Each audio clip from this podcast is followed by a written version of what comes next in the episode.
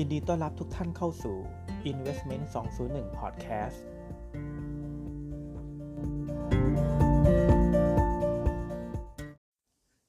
สวัสดีครับท่านผู้ฟังทุกท่านนะครับ ก็วันนี้ผมอยากจะมาชวนท่านผู้ฟังมาพูดคุยเกี่ยวกับประเด็นหนึ่งที่ถูกสอบถามกันมาค่อนข้างเยอะในช่วงนี้นะครับ นั่นคือเรื่องของการถูกเรียกประชุมผู้ถือหุ้นกู้ นะครับผมเชื่อว่ามีนักลงทุนหลาย ๆ ท่านนะครับที่ได้รับจดหมายนะครับจากหุ้นกู้ที่เราไปลงทุนนะครับเพื่ออมาประชุมนะครับผู้ถือหุ้นกู้ ทีนี้วาระส่วนใหญ่ถ้าเราลองอ่านดูนะครับมันก็จะเป็นเรื่องของการเล่าถึงปัญหาต่างๆที่เกิดขึ้นนะครับ แล้วก็สิ่งที่เขาขอร้องมานะครับก็จะหนีไม่พ้นว่าขอยืดอายุหุ้นกู้ตัวนี้ออกไป นะครับจะเป็น 6 เดือน 1 ปีปีครึ่งอะไรก็ก็แล้วแต่กรณีนะครับทีนี้พอมันถูกขอกันมาเยอะๆนะครับผู้ลงทุนก็อาจจะสงสัยว่าไอ้จริง ๆ แล้วสถานการณ์อย่างนี้เนี่ยเราควรจะตอบยังไง เราควรจะอนุมัติหรือไม่อนุมัติมันจะมีผลยังไงนะครับ วันนี้เราจะมาคุยกันในทุกประเด็นของเรื่องนี้นะครับ ก็ผมเริ่มต้นก่อนเลยนะครับว่าทุกคนต้องรู้ก่อน นะครับว่า การที่มีการประชุมผู้ถือหุ้นกู้ โดยมีวาระแบบนี้เป็นสภาวะที่ไม่ปกติ อันนี้ต้องทราบก่อนนะครับแล้วก็ต้องยอมรับด้วยว่ามันอยู่ในสภาวะที่ไม่ปกติ ตอนนี้เราอยู่ในวิกฤตเศรษฐกิจนะครับ อันนี้ก็ต้องเข้าใจนะครับ ถ้าเราเป็นคนทำธุรกิจนะครับใจเข้าใจเรานะครับ เมื่อถึงกำหนดที่ต้องชำระเราไม่สามารถชำระได้นะครับ บริษัทก็จะมีปัญหานะครับ สภาพคล่องมีปัญหา ดังนั้น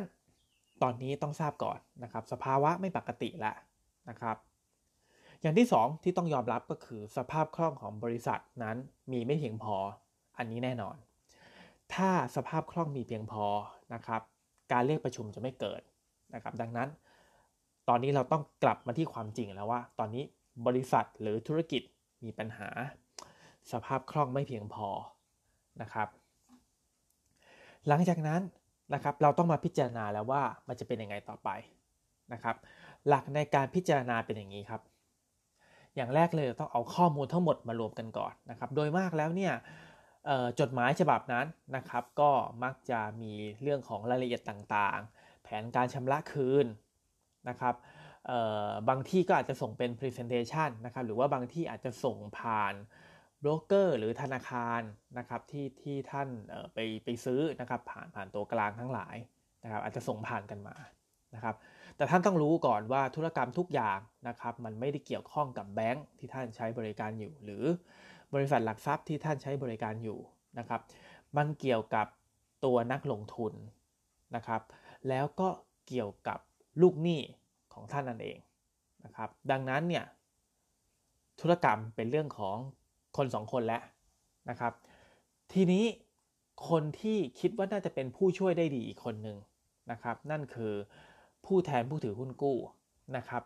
ในจดหมายนะครับในจดหมายโดยส่วนใหญ่แล้วมันจะมีคอมเมนต์ของผู้แทนผู้ถือหุ้นกู้นะครับในทุกๆวาระเช่น ขอยืดอายุ ผู้แทนผู้ถือหุ้นกู้นะครับ มีความเห็นว่ายังไงบ้างนะครับ ก็ต้องอ่านนะครับ อ่านแล้วก็ทำความเข้าใจ นะครับ ดู presentation ประกอบนะครับ ดูแหล่งที่มาของการชำระเงิน ดูแผนธุรกิจของเขาว่ามันมีแนวโน้มที่จะเป็นไปได้ตามนั้นไหมนะครับถ้ายังไม่มั่นใจนะครับก็ยังไม่ต้องตอบก็ได้นะครับ ให้เราไปประชุมผู้ถือหุ้น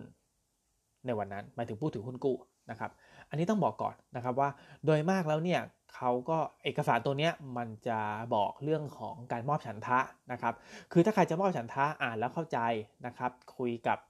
ทางทางผู้ดูแลของเราแล้วรู้สึกว่าเออมันโอเค อะไรก็จะมอบฉันทะอะไรก็แล้วแต่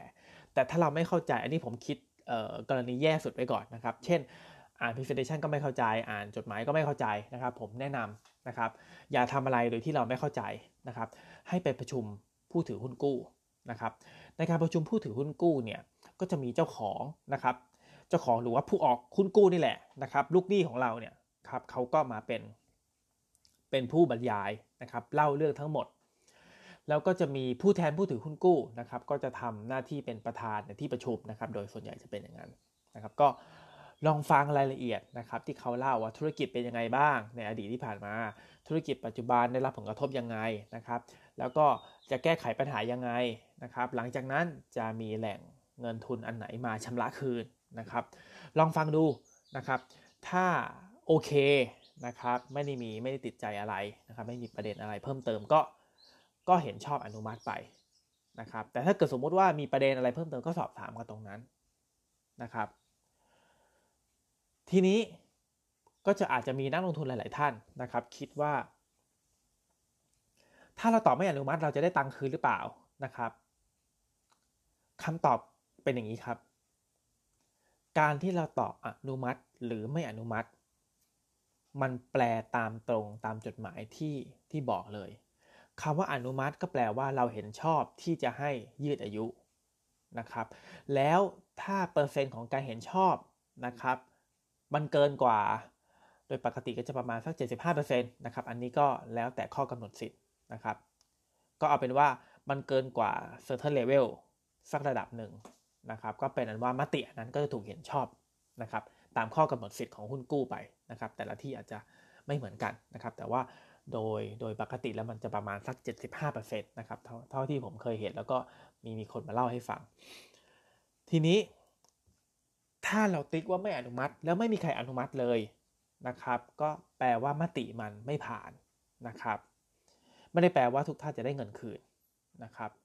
แต่มันแปลว่ามันจะเข้าไปสู่กระบวนการปกติก็คือ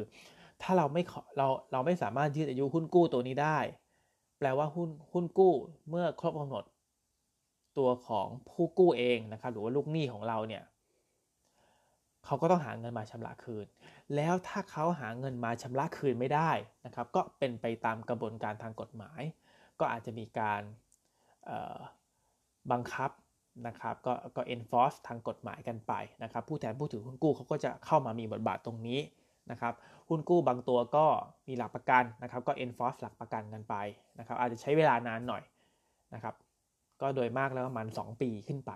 นะครับ โดยปกตินะครับ ก็เป็นไปตามกระบวนการนะครับ เพราะฉะนั้นยังมีหลาย ๆ ท่านเข้าใจผิดนะครับ ว่าถ้าอนุมัติแปลว่า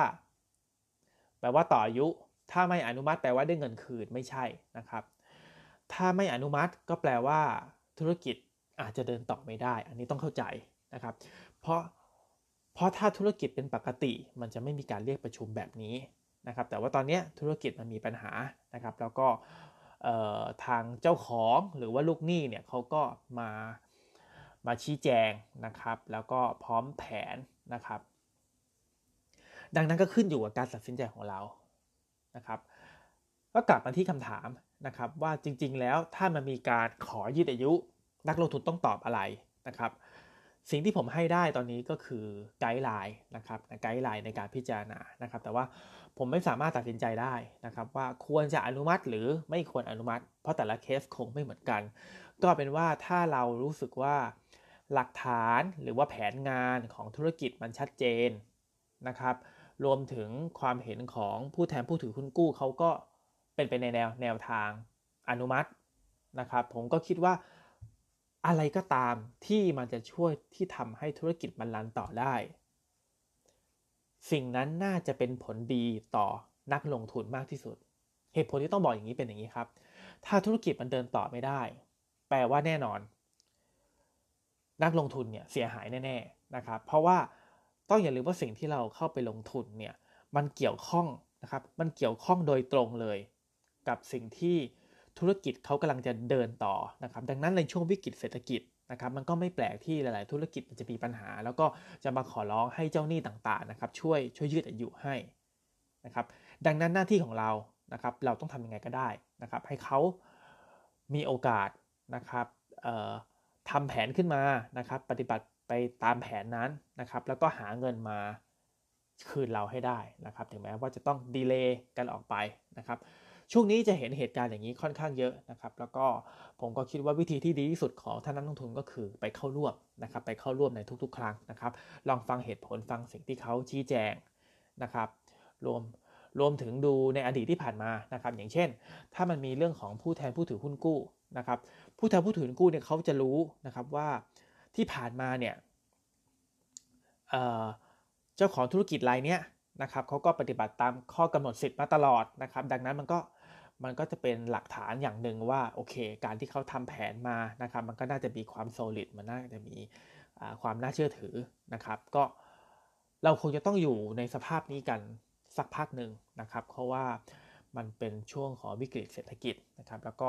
ต้องอาศัยเวลานะครับ มันก็ไม่ใช่ว่าเราจะผ่านกันได้ง่ายๆนะครับ อย่างน้อยวันนี้ผู้ติดเชื้อน้อยลงแล้วนะครับ เราก็หวังว่าธุรกิจต่างๆ จะกลับมารีโอเพนได้เป็นปกติให้เร็วที่สุดนะครับ ก็ขอบคุณที่ร่วมรับฟังกันมานะครับ และนี่คือ Investment 201 Podcast เพราะการลงทุนไม่ใช่เรื่องของเซียน แต่เป็นเรื่องของพวกเราทุกคนสำหรับวันนี้ สวัสดีครับ